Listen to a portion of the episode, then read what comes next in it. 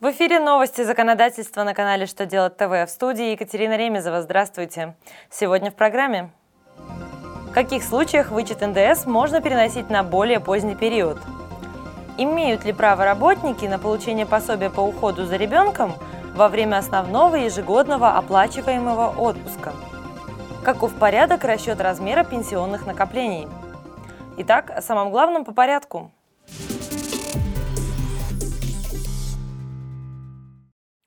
И снова разъяснения Минфина посвящены вычетам НДС.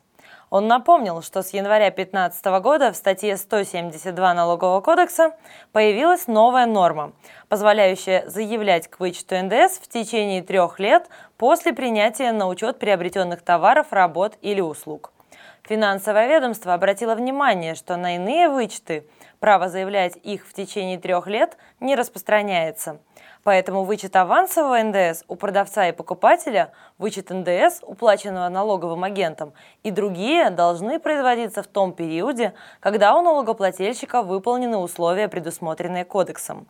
Следовательно, получается, что переносить вычеты НДС на более поздний период налогоплательщики имеют право только по товарам, работам и услугам, если НДС был предъявлен им продавцом или налог был уплачен при ввозе товаров на территорию России.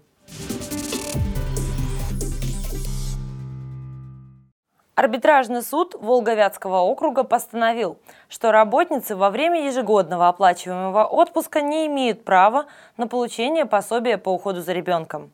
Ситуация произошла с несколькими декретницами, работавшими неполный рабочий день, находясь в отпуске по уходу за ребенком. При этом женщины предоставили ежегодные оплачиваемые отпуска и выплачивали пособия. ФСС России не стал делать зачет детских расходов, так как действующее законодательство этого не предусматривает. Чиновники предлагают мамочкам догулять основной отпуск до ухода в декрет или после выхода из него, либо уйти в отпуск, прервав декрет. Судьи с ними согласились.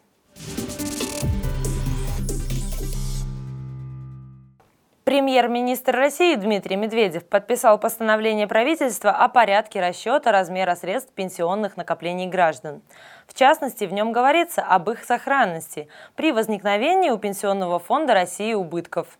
В соответствии с документом государство восполнит разницу, если размер пенсионных накоплений будет меньше, чем гарантируемая пенсионным фондом сумма средств застрахованного лица.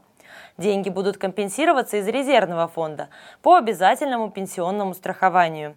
В документе также говорится о том, что выплаты должны производиться без задержек. На этом у меня вся информация в этом выпуске. Благодарю вас за внимание и до встречи на канале «Что делать ТВ».